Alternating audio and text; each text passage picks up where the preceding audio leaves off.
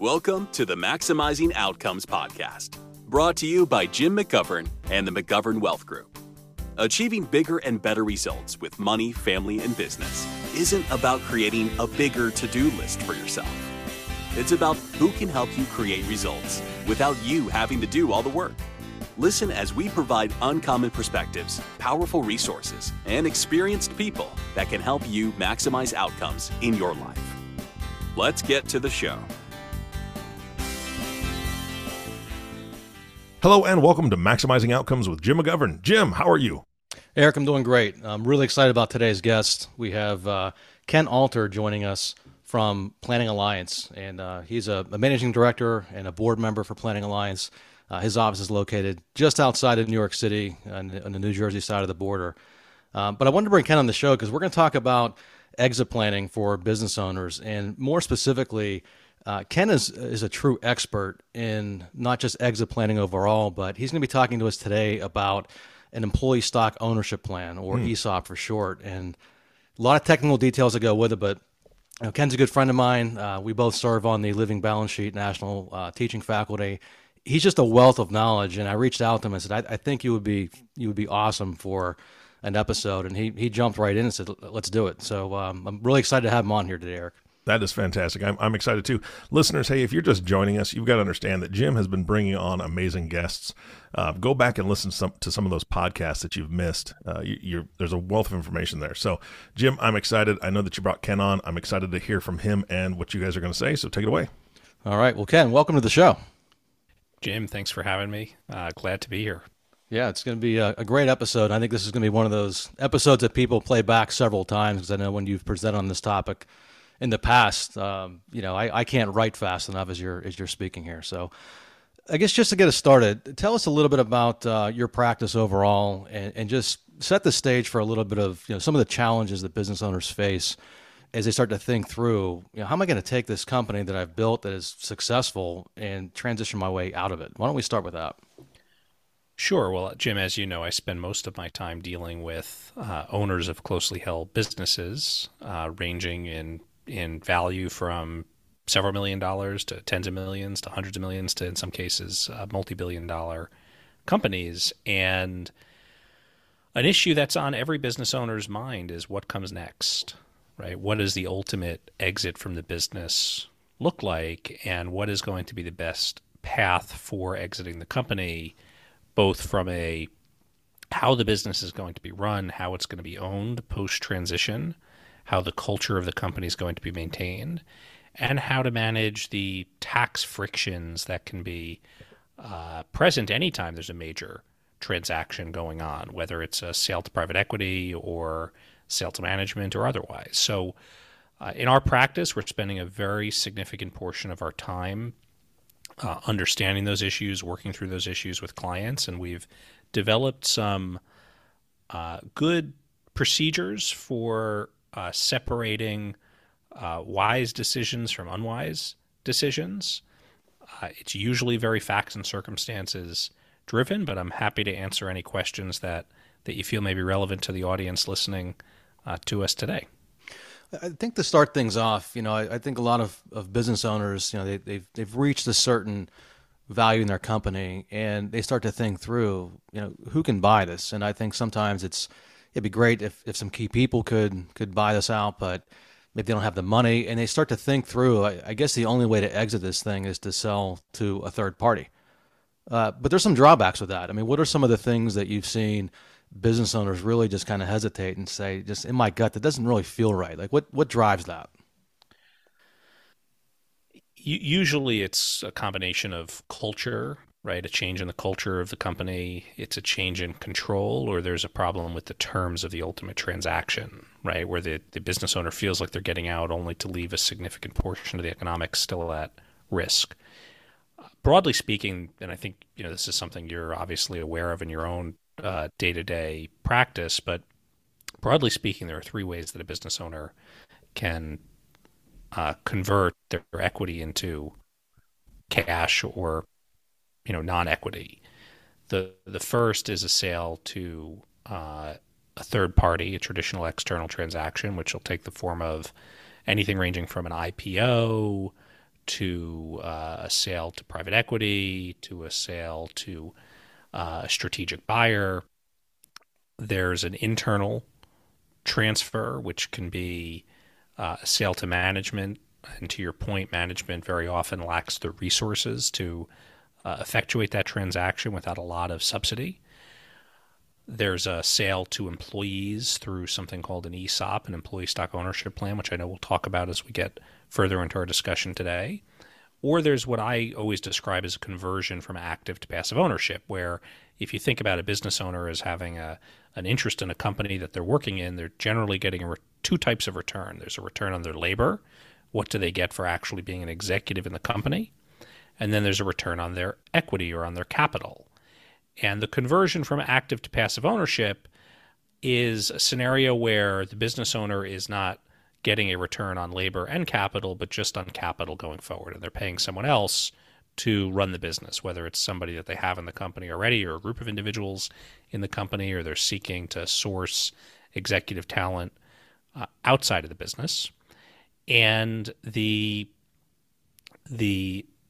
fourth option, even though I said there's only three, the fourth is a combination of those items. For example, there could be a partial sale to management and then a conversion from active to passive ownership once the owner of the company knows that his key people are locked in on reasonable enough economic terms that he's comfortable with the arrangement and the executives are comfortable enough to know that they ought to stick around. Which path somebody goes down is a function of many considerations. For example, if a third-party buyer is going to step in, they're going to want to know that the key people are properly incentivized to stick around because they don't want to buy a business where the key people just up and leave. If there's going to be a sale, but a third-party buyer oftentimes comes with their own capital and resources and ability to stroke a check. If there's going to be a sale internally to management, there's a lot of consideration that needs to go into where's the money coming from. And then regardless of whether it's an external or it's an internal sale, there's also this question of how much tax friction is there. And I'll give you just a very basic example, whether it's a sale to a third party or a sale to management. Taxation is always a consideration, right? Generally speaking, if management, for example, is going to buy stock in a company, that acquisition of stock, unless it's a very sort of narrow, unique situation, is not going to be a tax deductible purchase. So in a scenario where someone's going to pay $1 million to buy stock in a company, they have to earn $2 million to pay the $1 million. And then the seller has to pay capital gains tax on the $1 million that they received. So you can end up with a situation where a very large portion of the cash flow that is intended to fund the buyout is actually going to the IRS or Pennsylvania or New York or California or wherever the business operates, and that creates sort of an additional layer of complexity. So I think, first and foremost, the business owner is going to have built a successful business, is going to have a culture. And the business owner who is selling usually is going to be concerned with preserving that culture and making sure that the people who helped him or her build the business to the level of success that it's having are going to be comfortable with the new ownership structure. Then there's the economic considerations, right? How do you maximize the after-tax value of the transaction? What are the steps that can be taken? And how do you make a decision of, do you sell to a third party? Do you do an internal transfer? How do you benchmark these decisions so that the business owner is not leaving too many chips on the table when it comes to the transaction? And you mentioned, Ken, that the whole culture thing. I know it's really important to a lot of the owners that we work with, and that seems to be sometimes the fear when it's just an outright sale to a third party. They're going, all right, I'm going to get a big check. That's great for me, but I don't know what the future is going to be like for my employees and my customers and things like that. And that's where I've seen some of the hesitation. Is that what your experience has been as well? Yeah. So if you look at sort of the typical sale to a third party, it's going to have a few components and a few drawbacks. One component is there's going to be a certain amount of cash paid up front. That's normal in a sale to a third party. There may be some seller financing or seller notes that are in place post-transaction. And then there's typically going to be some amount of equity in new co that old co is being sold to that the seller is going to hold on to. And the reason is incentive alignment. The buyer, in whether it's a private equity or other strategic buyer, wants to know that the seller post-transaction continues to have a vested interest in the overall success of the organization. So from a seller's perspective, there are a lot of drawbacks. Number one, they're giving up a degree of control because they don't control NewCo, right, the company that they're rolling their equity into. And in exchange for giving up that control, they're not really getting all of the economics on day one, but they are paying tax on whatever economics they're receiving. And the result is that you're selling, but you're not really taking all of your chips off the table in the process. In fact, you're leaving chips on the table, and then how the hand is played with respect to those chips once they're in the pot is not entirely up to the seller because they're not in charge of the company anymore. Maybe they have operational control of their business, but they're now answering to people where throughout the course of their career and the course of their success, they were operating independently, making their own decisions, and now there's sort of a broader governing apparatus. So I can understand, and I've always understood, how that could be daunting and somewhat unappealing for a business owner who's always prided themselves on their entrepreneurialism, their independence, their ability to run a business and make smart, crisp, quick decisions. You pivot into one of these third-party transactions with private equity, and there's a lot of unknown. It doesn't mean it's a bad thing, and maybe it's a tremendously good thing. I was with a client recently who's selling his business for just under $100 million to a private equity company, and he's taking 40% in cash at closing, and he's rolling the other 60%, which is valued at post-money $60 million, into a new company. And his theory is he took the business as far. He's not really looking to get out. He's looking to take some chips off the table, but he is looking to grow, and he had reached capacity in terms of how much he could grow without stronger financial partners. So taking on a private equity partner made strategic sense, and he thinks that the $60 million of equity that he's rolling into the new partnership with private equity is going to amount to far more than he ever would have been able to achieve on his own. But the deal that he made is he's running it, right? And the private equity company is partnering with him as a platform organization to build something substantial. And that's different than somebody who's on the, you know, the descent in terms of they've reached their destination, they're ready to begin thinking about retirement, and they're looking to de-risk, right? He wasn't looking to de-risk. He was looking to maybe take some liquidity, but then ultimately, you know, try to keep building the business and pounding the pavement and not slow down at all. Right. For someone who is looking to take real chips off the table, I can understand how that change in the dynamic of control, it's a little bit like you're taking off and you know what the first part of your trip is going to be, but you don't really know where things are going to go long term. And that can be, you know, scary for many people. Especially everything you pour into that company. That's a bit of a leap of faith sometimes, and not one you want to, you know, put all your, like you said, all your chips on the table and go, I hope this works. What yeah, about... you have to date first. Right? Yeah, that's right. So let's dive into the whole world of ESOPs, because, you know, this is one of those things where I think a lot of owners, if they've heard of ESOPs at all, there's some misperceptions around the size of the company or how it works, the complexity, things like that. So tell us where an ESOP starts to fit in, and then let's dive into how they work and why they're so attractive for the right type of company. Sure. So an ESOP, high level, is an employee stock ownership plan. It's a qualified plan, just like a 401k, that is eligible to own stock in a small business that's not publicly traded.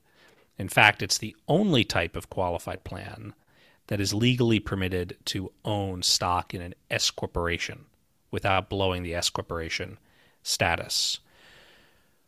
It's also the only type of qualified plan that legally is allowed to use leverage. It's allowed to use borrowed money. So there are a variety of reasons beyond enriching the employees. In fact, that's usually last on any business owner's list, right? They're usually paying their employees fairly, and they want to, of course, make sure that they're, taken care of as time goes on. But ultimately, we view an ESOP as a tool for the business owner to sell their business, maintain control of the business until they're fully paid, and achieve a tax-free transaction, or certainly a tax-deferred transaction. So I'll walk you through how the mechanics of an ESOP work and why they are so tax favorable. Without getting political, I will tell you that Democrats and Republicans love ESOPs. It's one point in the Internal Revenue Code that both parties are 100% in favor of. Democrats love ESOPs because they're great for employees, and they really are. They're a wonderful employee benefit. Republicans love ESOPs because they're great from an income tax standpoint. There's a lot of tax savings associated with an ESOP. So you've got two parties that generally don't agree on much of anything. On this one little itty-bitty section of the Internal Revenue Code, they happen to get along beautifully. Win-win. It's a very rare thing. It's a win-win. Very rare. That's right. We finally found bipartisanship. That's it. Ken Alter for president. There we go. It's been that way for decades. I will run on this platform. ESOPs all day. I'll have, instead of MAGA hats, I'll have ESOP hats. And anyway, the way it works is you can sell your company to an ESOP, and a bank or non-bank lender will actually lend money based upon the appraised value of the business to finance the transaction, which is unique, right? So you're basically manufacturing a market for your business, and lenders will provide liquidity to finance the sale of a business to an ESOP in the same way that they would provide liquidity to a private equity shop to do a leverage buyout of the business. And usually with sort of similar leverage ratios. The difference is if I take a business, let's say it's a, just for simplicity of math, $100 million company, and I sell that business to private equity, assuming it was a stock sale, which usually would not be, it would be an asset sale, but just pretend it was a stock sale for simplicity's sake, I have to pay capital gains tax on the sale of that business. So there's a 20% federal tax. There's a 3% and change net investment income tax. If you're in a state that has state level capital gains tax, as we do in New York and New Jersey, if it's $100 million, $33, $34, $35 million is quickly going out the door to pay various governmental authorities. That's not ideal. It's still nice to get a check for $100 million. It's always good to be able to keep some of it. But I've always viewed one of our primary missions from a planning standpoint to legally help our clients keep as much of their money as possible and not pay any more money in tax than they legally have to pay. An ESOP allows the business owner to sell the company to the plan and make what's called a 1042 exchange election. So a 1042 exchange is similar to 1031 exchange in real estate. It's a like-kind exchange. And as long as the proceeds of the sale are invested in the appropriate way into something called qualified replacement property, or QRP, which is very broad and very straightforward on how to do it, the sale of the business is actually a tax-deferred sale. So theoretically, if I was going to sell to private equity for $100 million, and pay 30 in tax, netting $70 million. If I instead sell the same company to an ESOP, which is a trust for the benefit of employees. It's not the same as selling it to the employees. They don't own the company. The trust for their benefit owns the company on a leveraged basis. Well, now I get that $100 million fully tax deferred. And not only that, because it's essentially a sale to an insider, the governance around the company, the culture around the company, who is controlling the company post-transaction while the purchase price is being paid, that is something that the seller can dictate in a way that the seller cannot dictate to private equity. And what's interesting is an ESOP-owned company may very well be more creditworthy than a non-ESOP-owned company in terms of going out and borrowing money to finance the transaction. So I'll give you an example. If I am an S corporation, if I have an S corporation, which I'm not, I'm a person, but if I was an S corporation and I was owned by an individual, I would be distributing income or certainly issuing a K-1 that shows profit on which income taxes need to be paid each year. But if my K-1 is being issued to an ESOP trust, which is a qualified plan that operates on a tax-exempt business basis, now that business that was paying income tax is no longer a taxable entity. So theoretically, if I made $1 or $1 million or $10 million and the company was 100% ESOP owned, there's no income tax at all, period, on the company's earnings on a go-forward basis. So a lot of people's ears just perked up based on that one right there. Yeah, as I said, Democrats and Republicans love it. It's great for employees. It's great for income taxes. So I can sell the business on a tax-deferred basis to the plan. And then once the plan owns the business, it operates on a tax-exempt basis. And that is why banks and other lenders are so interested in lending to ESOP-owned companies. So I'll give you an example. We have a client in, just say, the logistics space, because I realize there's, some businesses are easier to identify than others. But family-owned business for multiple generations. And they had finally decided it was time to look at long-term exit opportunities, taking chips off the table. They were looking at a sale to a private equity. We had encouraged them to go through an ESOP feasibility study. They go through the ESOP feasibility study, and it's determined that, well, private equity might have offered them, let's say, $155 million for their business. An ESOP, which is represented by an independent fiduciary trustee, so it's still a negotiated transaction, but it's more of a wink-wink on the negotiation side. The ESOP only offers $145 million, but they're going to get that $145 million tax-free, whereas private equity, they're going to have to pay tax. They're only going to get a part of it up front, and it's really going to be a much more miserable process that ultimately results in less money in the business owner's pocket. That's not a good thing. Right.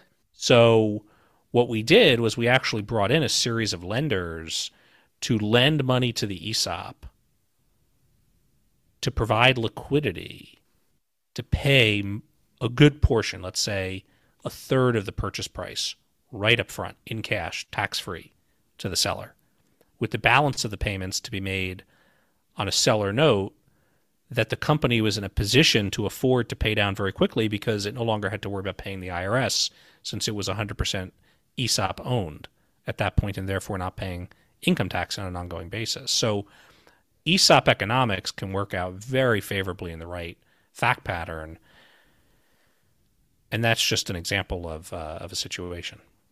So what about, you mentioned that the ESOP is, once that company is sold to the ESOP, it's no longer a tax-paying entity. Does that mean that the owners give up cash flow from that point forward if they're still hanging on to a piece of that business? Or are they completely out, here's your lump sum? Like, walk us through like what the cash flow looks like for the exiting owner. Yeah, so it's not usually done as a lump sum transaction because typically the source of capital, which is bank financing, initially is not going to be willing to lend 100% LTV, loan to value, against the company. So what'll happen is the payments are made in tranches.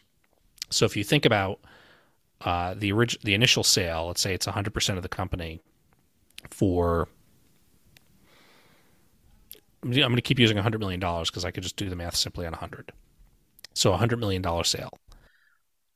initially a percentage of that $100 million is going to be paid up front. So we're going to go to PNC Bank or Wells Fargo or local yokel bank, and we're going to say that the company wants to borrow money to lend to the ESOP to finance the acquisition of the stock.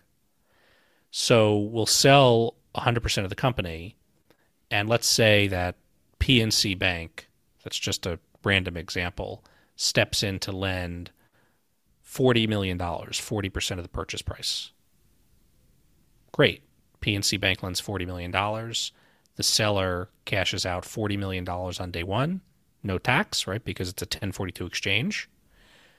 The seller is now holding a note for $60 million called a seller note. And the seller is still presumably the CEO of the company, so they're receiving a salary for running the company. They are receiving interest payments on the seller note. They've received $40 million in cash, and technically they're going to own warrants tied to the future value of the company. And that's something that incentivizes them from the ESOP's perspective to continue trying to build the business. As the first note, which is the note to the external third-party bank, so PNC Bank in our example, gets paid down, the company and the ESOP will then releverage to pay down additional principal on the seller note. So let's say over a 3-year period, we go from $40 million down to $20 million owed to PNC Bank, the bank that we're using in our example. We'll then go back to PNC Bank and say, hey, we'd love to refinance. And since we only owe you $20 million of leverage, let's refinance back up to $40 million or $50 million, whatever the total debt capacity is of the company, so that the seller can take additional cash off the table tax-free. And what ends up happening is you actually end up with a seller who's cashing out on a very similar timeline to what might have happened with the sale to private equity, because the private equity is not just going to pay $100 million. It's going to be a combination of cash up front and seller notes and rollover equity and other things, you know, earnouts and performance incentives, et cetera. Well, this is really no different, except the seller's in control of the whole situation. They're preserving their culture, and they're eliminating the tax on the transaction. So, and the business, frankly, is much more valuable if owned in a tax-exempt structure than if owned by private equity in a fully taxable structure. So an ESOP can effectively afford to pay much faster. Does that make sense, Jim? Makes perfect sense. So, I mean, it's a lot easier to split a pie when you just make the pie bigger. You know, absolutely. If you cut off the IRS's side of the equation, and there's just, it just makes the whole transaction much easier to facilitate. You mentioned the pay down of the loan over time. Walk us through how that note is paid down in the first place. So let's, in our example, we were using $100 million company. So let's just say it's a $10 million EBITDA business, and it traded at a 10 times multiple for simplicity's sake. So in that scenario, the company has $10 million of cash flow, right? There's going to be an amortization schedule on note A, which is the note that's owed to the third-party bank. In our example, PNC Bank or Wells Fargo or JP Morgan or whoever, it doesn't really matter. And as that note, as money is being earned by the company, whatever's not being reinvested in the business to grow it is going to be allocated to pay down note A, which is the note that's owed to the third party. Note B, which is the seller note, is going to receive a combination of interest payments and what's called payment in kind, accrued interest, or PIK interest, is PIK is what it's called. And that, you know, the cash interest is being paid currently. That's going to help the seller continue to finance their lifestyle, so on and so forth. But it's only when the first note A, which is the note to the bank, is paid down or you know, mostly paid down, that principal will begin to amortize on note B. And we'll typically, through a refinance structure, always keep note A at a certain level by just continually refinancing in that bucket to try to get the seller more cash sooner, consistent with the company's ability to afford leverage. But that's basically how it works. So Ken, is it safe to say that some of that cash flow that's being used to pay down the note is probably cash flow that otherwise would have been paid in taxes in the old, you know, in the old company before they transitioned to an ESOP? Is that where some of the cash flow comes from? Yes, and that's a great observation. It is amazing to me why I'm always perplexed as to why more companies are not going the ESOP route for a sale, because the IRS is effectively financing a very large portion of the transaction. Everyone's always looking for a big deduction. It's like, here's one right in front of you. Yeah, and it's statutory. Internal Revenue Code Section 1042. This is not an interpretation of the code. It's textual, it's literal. There's no disagreement among professionals as to how a 1042 exchange needs to be structured. It's crystal clear under the law. So a couple other things are coming to mind. I want to make sure we have time to address both of these. One is I want to talk about what does the seller do with the proceeds. But before we do that, what about the employees? Because now, you know, they hear, hey, our company is an ESOP. They're like, what does that mean? And, you know, you mentioned it is a qualified plan. So, you know, to an employee, may kind of look and sound and feel like a 401k. How does it feel from the employee standpoint? What's in it for them? How do they contribute? Can they contribute? Can you spend a minute on that, please? Yeah. So typically what we'll do is there'll be a 401k plan. There will be a profit sharing plan. And the company will make contributions to the plan each year up to 25% of payroll. Initially, when the shares are transferred to the ESOP, that's not the same as transferring the shares to the employees, because the bank needs to be paid and the seller needs to be paid. And there's something called a suspense account that's set up that's typically anywhere from 20 to 40 years, where shares are allocated to employee trust accounts over a period of time as the company is actually being paid for. So the way to think about it is, on day one, you set up an ESOP, you're not really allocating anything to the employees right out of the gate, because the company has very little value inside of the plan, right? Let's say you sold it for $100 million and there's $100 million of debt against it. What's it worth? Nothing, right? Zero. But as that debt gets paid down, shares are allocated or can be allocated to employee accounts, which you could think of almost as synthetic equity in the company. It's really owned by the ESOP trust. And the employees, in addition to receiving their normal 401k contributions and matches and profit sharing, none of that needs to change. So this is an added benefit, is the more successful that they can make the company, the better they'll ultimately do, because when they reach a certain age or they ultimately leave the company, they have what's called a diversification option, which is to the extent that they're vested in any portion of the company, which they won't be early on, but as an ESOP becomes more mature, it certainly happens, then they have the right to sell their synthetic shares back to the plan, i.e. back to the company, and cash out. So once a year, there's an appraisal of the business that's done, and the employees see what their equity is, and they have an opportunity to benefit as the company grows. So some of the best, happiest employees who are most productive exist within these ESOPs, where their contribution to the company in some way, shape, or form is going to correlate to what their retirement might look like.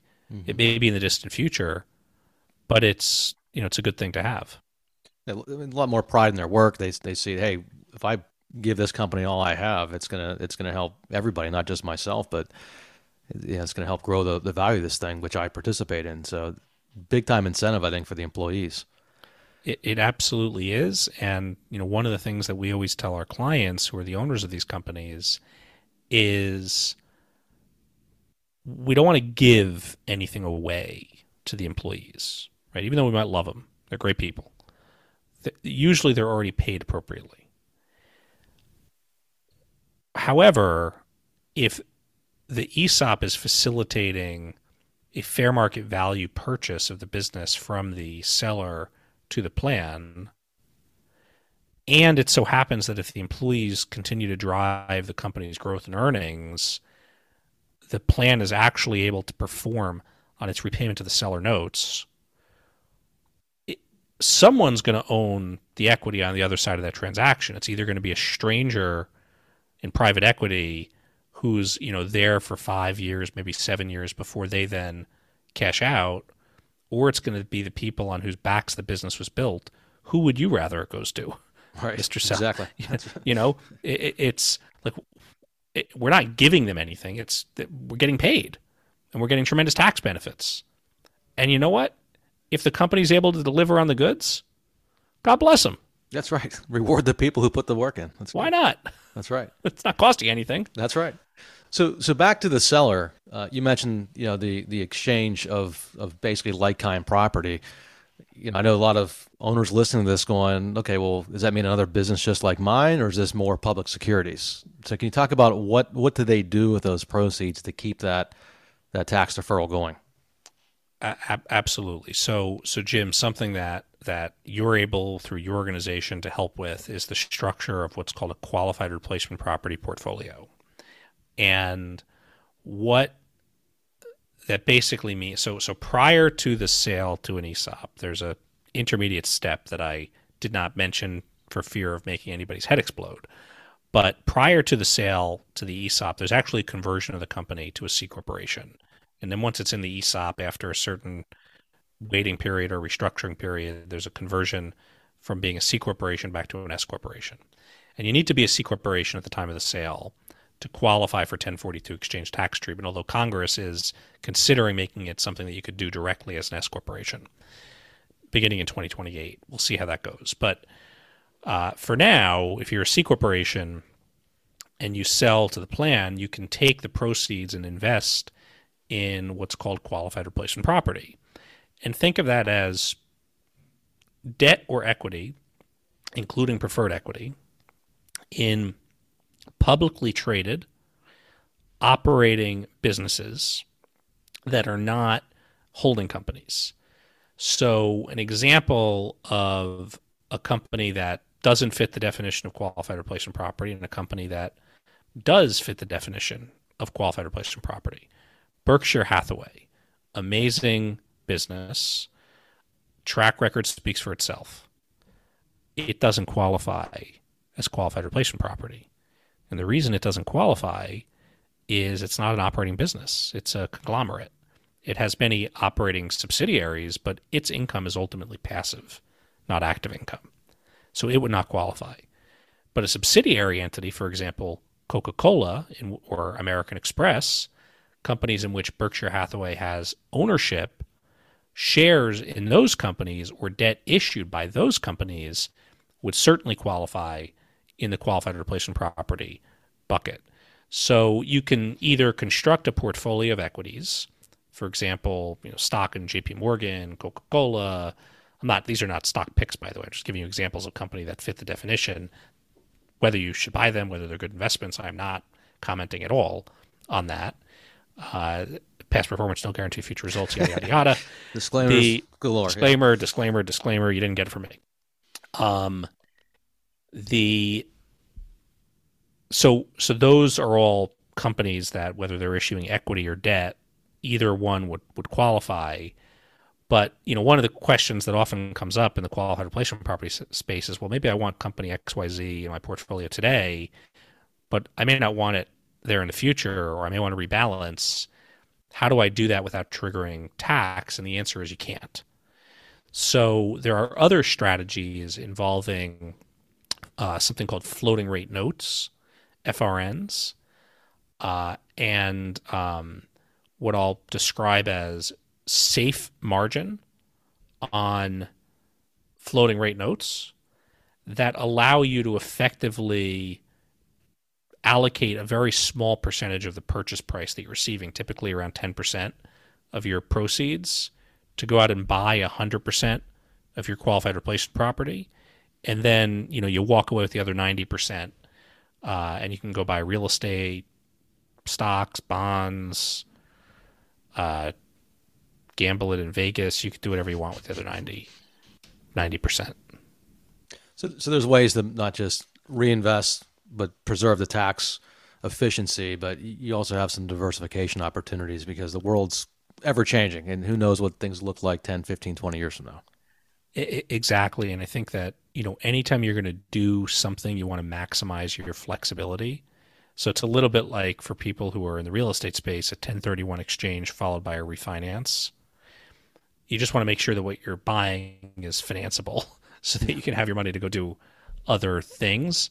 But I would think, Jim, to get into the deeper mechanics of that is probably beyond the scope of what we have time to cover today. It's a very nuanced, specialized, interesting topic that we could spend, you know, 2 hours just to cover the surface of how to do it properly. Maybe we'll do an episode part two. Yeah, definitely. So I guess before we wrap up, Ken, is there anything else that the audience should know about ESOPs or things that they should be looking for to even think, hey, could this even fit my company? I think it's hard for the business owner to know, right? Is this the right fit or not the right fit? I think if they're beginning to contemplate what might an exit look like, and or they've been approached by private equity or other potential buyers for their business, that looking at an ESOP is something that can make a lot of sense. Because if you have an internal market for your shares in your company, that almost creates a baseline against which all other transactions should be measured. For example, whether it's a $100 million business or a $10 million business, if you know that you can sell on a tax-deferred basis with financing to an ESOP, well, that creates a hurdle that another buyer has to be able to overcome on an after-tax basis. So it's good to know what that number is. And I think part of being thorough in the exit planning and business owner retirement planning world is looking at each of these angles. A business owner spends their career, their entire life, taking risk to build a business, to achieve the success that they've had. I think it's, and Jim, we've talked about this before, it's incumbent upon us as advisors to take a small, itty-bitty, inconsequential fraction of that time and look at all the options and see what we come up with. That's right. Well, that's perfect, Ken. This was an awesome episode. I know there's several people I have in mind that are going to listen to this probably 3 or 4 times because there was so much good information here. If someone wants to reach out to you directly, what's the best way to contact you? Preferably through you, Jim. Preferably through you. Perfect. Well, with that, if you have questions about ESOPs or just exit planning in general, easy way to reach out to me is just to go to our website, www.mcgovernwealth.com, or you can email us directly at info@mcgovernwealth.com, and just let us know you listen to the show and you have some questions, and we'll schedule some time to talk. So, Ken, thank you so much for coming on the show. Again, this was really awesome, and looking forward to getting this out in the hands of our audience. Jim, thanks for having me. Any time that I can hang out with you is always good time. So I appreciate the opportunity to be here. All right, you as well. Eric, let me turn it back over to you. All right, Ken and Jim, this has been fantastic. And Jim, I couldn't agree more. I'm so glad that podcasts have a pause button because people can pause, write some notes, take some information down. Hopefully they are taking down your information. I mean, that's on every podcast, so they can always go and check out the other podcasts to get it there too. Hopefully they reach out and get more information because, Ken, the things you were talking about today, yes, deep and very wide, a lot of information there, but at the same time, I know you just barely scratched the surface of all that's good in ESOP. So thank you both for the show again. And of course, our last thank you goes to you, the listening audience. Thank you so much for tuning in and listening to the Maximizing Outcomes podcast with Jim McGovern. If you have not subscribed to the podcast yet, please click the subscribe now button below. This way, when Jim comes out with a new podcast, it'll show up directly on your listening device. And we humbly ask that you share this podcast, rate it, and leave a review, as this actually does help others find the show. Again, thank you so much for listening today. For everyone at McGovern Wealth Group, this is Eric Johnson reminding you to live your best day every day. And we'll see you next time. Thanks for listening to the Maximizing Outcomes podcast, brought to you by Jim McGovern and the McGovern Wealth Group. Be sure to follow the show to be notified when new episodes become available. To suggest a topic or guest for a future episode, or learn more about how we can help to maximize outcomes in your life, visit our website at www.mcgovernwealth.com.